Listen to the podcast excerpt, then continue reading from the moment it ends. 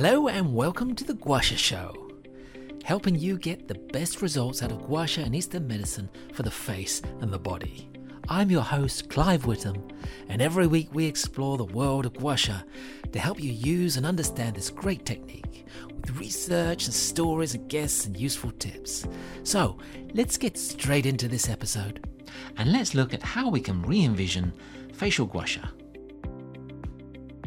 Hello and welcome to season 2, episode 5 of The Guasha Show.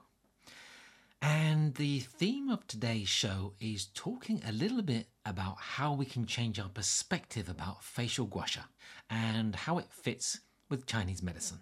And as you know, if you've listened to my other shows or read my books or watched my videos or done my courses, I've been doing guasha for over 20 years.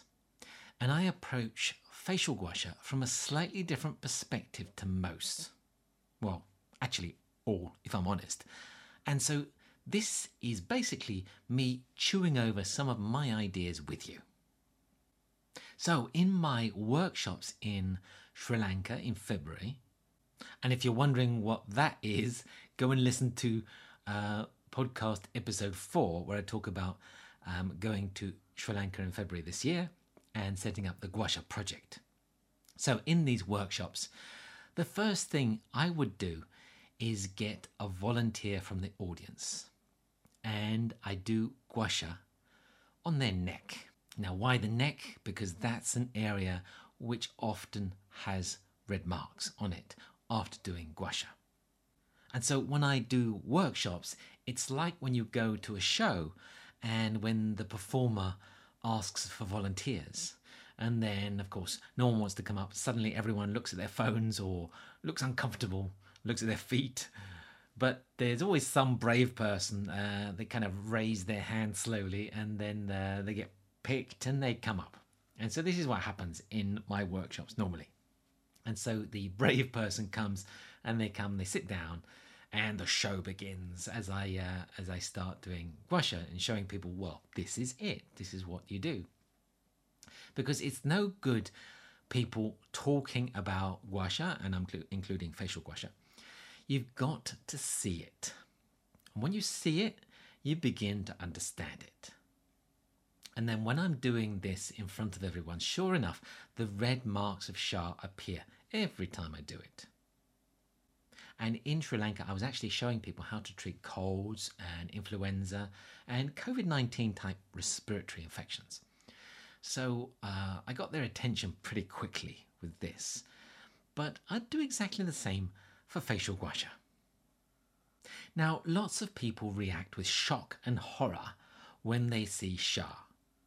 Now, Sha are the red marks which appear on the skin in areas where your body has tension and obstruction. They're the distinctive marks that you often see if you do a search for guasha uh, on the internet. And you'll see lots of images of people with red skin or red marks on their skin. I mean, it looks terrible, but um, usually it's fairly painless.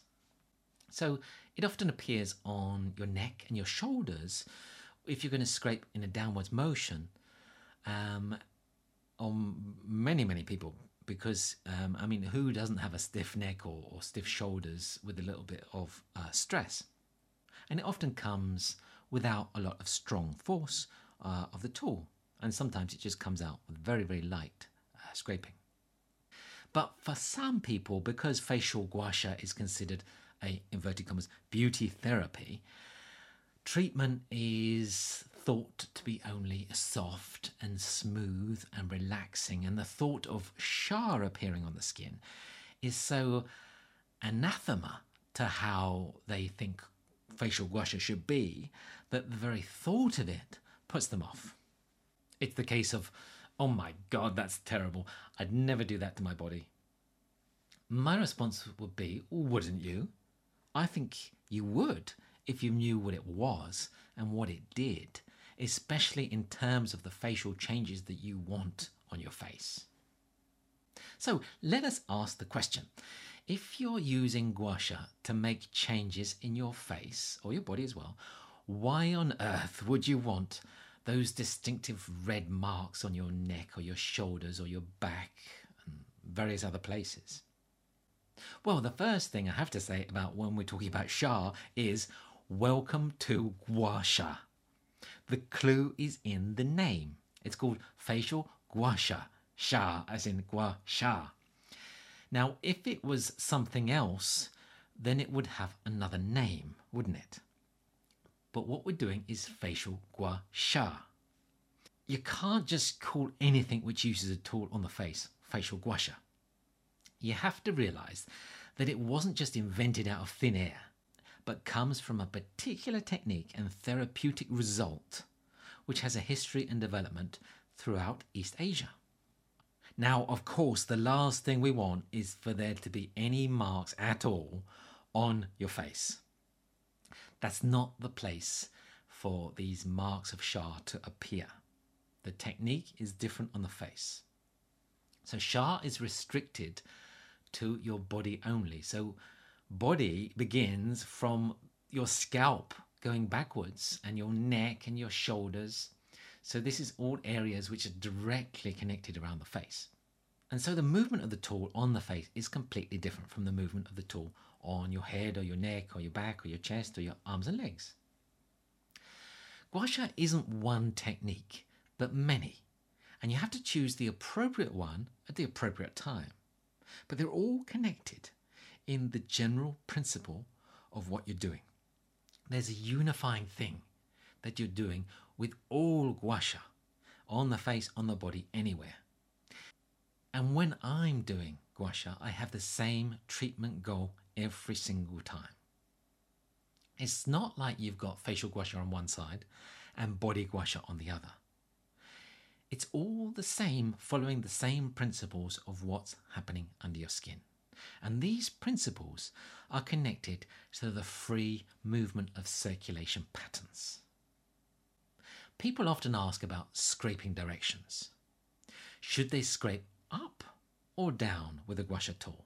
Should they scrape away or towards the head or the body? If you follow the general principles of Gua Sha, there's never any doubt. The answer is crystal clear. It doesn't matter which part of the body you are, you're going to use the natural motions of your body. Now, sometimes these appear to be going up, and sometimes they appear to be going down, depending on how you positioned yourself. But the reasoning makes perfect sense because they aren't just invented or based on dubious anatomical presumptions. They're based on the 2,000 year old foundations of Chinese medicine. And this is how it is with facial guasha. It has to be cemented firmly within its historical and cultural background of the development of guasha, which stems out of East Asia. But it has to go deeper than you might think. Instead of the standard interpretations of what Chinese medicine is, which is heavily influenced by the events of the 20th century in China and the desire to standardize and simplify the complexity and diversity of Chinese medicine. You have to move further back to the ideas of nature based medicine, which, believe it or not, are actually the cornerstones of all Chinese medicine. So when I look at facial guasha, I'm looking at a viewpoint of natural science, the observation and understanding of the processes involved in the natural phenomena in the world around us.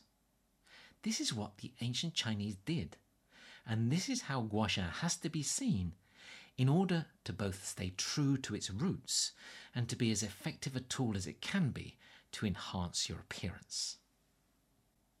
But this concept shouldn't be so strange. To understand your body in terms of the natural world, not just in terms of your biology class, as in muscle and artery and bone, but in terms of your geography class, river deltas and forests and flowers. This is something that many people instinctively feel a connection to. If I say that with your facial sha treatment, the idea is to foster the blossoming of your internal potential. I'm not using metaphors of a flower. I'm actually saying that the same process that we see in the opening of the petals of a flower is in your body. It's the same because we're part of the natural environment. We don't just live in it, we are it. And the process of the blossoming of the flower is the same process as the blossoming of the beauty that's inside you, which comes into your face. The same motions which form the world that you see from your window every day formed you and me. And this knowledge is what the ancient Chinese passed on to us.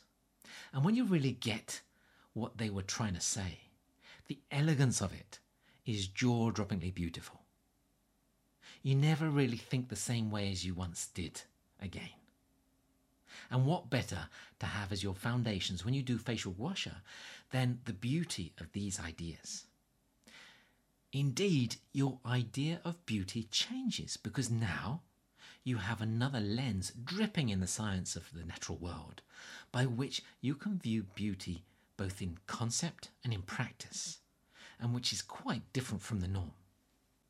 So, in this way, it doesn't matter how you approach facial gua sha, whether you treat the body as well or whether you're just restricted to the head and the neck area, as I know some people are, for example, estheticians.